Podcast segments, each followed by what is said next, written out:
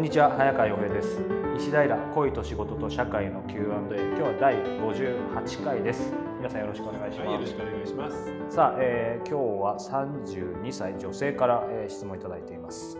えー、夫婦の会話って難しいです。次第にすり減りどんどん噛み合わなくなります。今結婚5年目です。子供が生まれたあたりからでしょうか。子供についての会話はするもののそれ以外のことになると互いに億劫になっているのが分かります。私は会話が好きなタイプですが夫は比較的独り言で完結するタイプです。以前はこういうことはなかったようなとさりげなく夫に尋ねると以前は頑張って答えていたんだとの返事で少し寂しくなりました、うん、こういう場合夫との会話ある程度見切りをつけて接する方がいいでしょうか。夫婦の在り方に悩んでいます。いやこれ難しい。いやちょっと重いですね、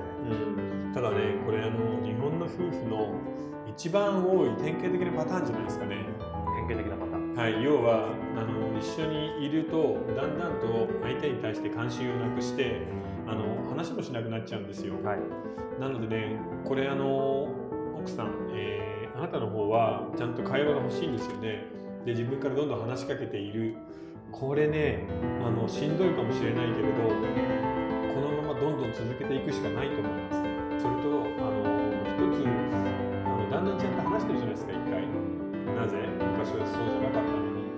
で頑張っていたんだと答えていた。でそれでがっかりする気持ちもわかるんだけどそこからもう一歩行ってほしいんだよね。もう一歩。そう。じゃああのこれからどんどん会話が少なっていくと夫婦としてなんかつまらなくなるしそれこそあの熟年離婚の危機なんかだってね招いてしまうかもしれないんで私も頑張るしあなたも頑張ってもうちょっと答えたり話したりしてみてほしいっていうことを伝える。それがなんか大事だと思うね。でもなんかちょっと僕も今感じて思ったんですけど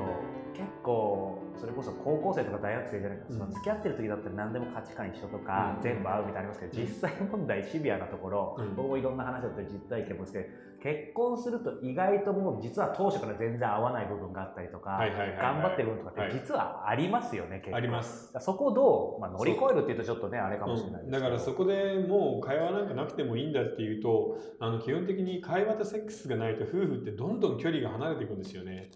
で全く相手が何を考えているか分かんなくなっちゃうんでその両方はあのなんていうかな長い間一生一緒にいるためには絶対欠かせないと思って、ちょっとしんどいなという時も頑張る、うん、基本はそこじゃないかな、まあ、先週もねちょっと違いますけどそのセックスの話もありましたけど、うん、だから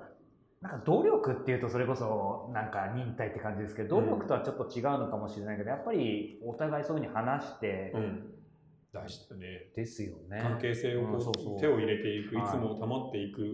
あのー、今男の人ってものすごくだらしないじゃないですか。仕事の時だけめちゃくちゃ無理して自分を殺して頑張るくせに家に帰った途端そんな面倒なことは何もできるかって言って全部やめちゃうでしょ、うん、だからねそこがちょっと日本の男の子供なとこだと思うなんだその外での無理の頑張りはいや外では頑張らなくて家でもうちょっと頑張るぐらいのなんか立場じゃないと結婚幸せな結婚生活って続かないよね絶対、うん、でこの問題に関してはやっぱちょっと男がまだまだ弱いと思うんだよな。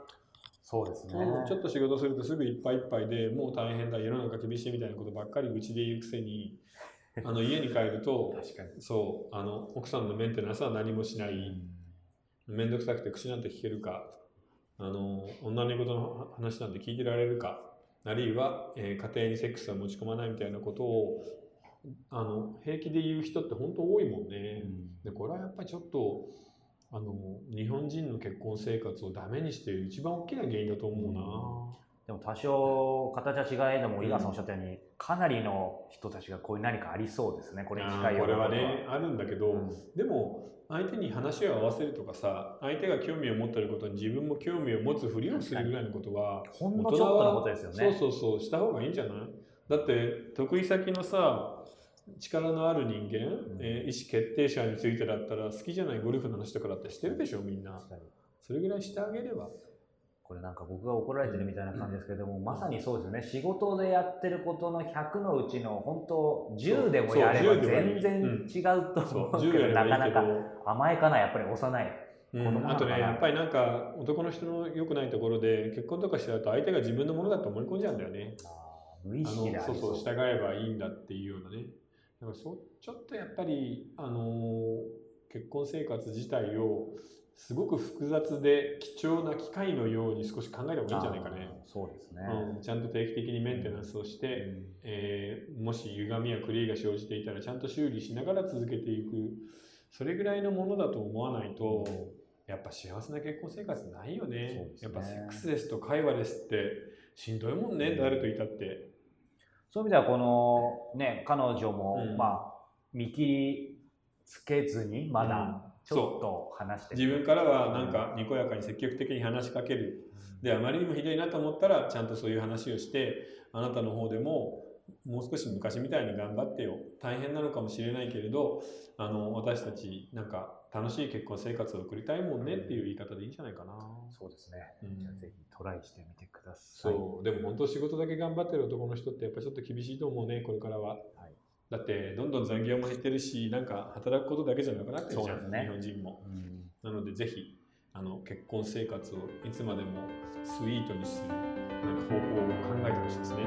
はい、さあこの番組では皆様からの質問を募集しています。皆さんの公式サイトに質問募集フォームがありますのでそちらへお寄せください。また今週から皆様と双方向でつながるオンラインサロン世界フィクションできているを始めました。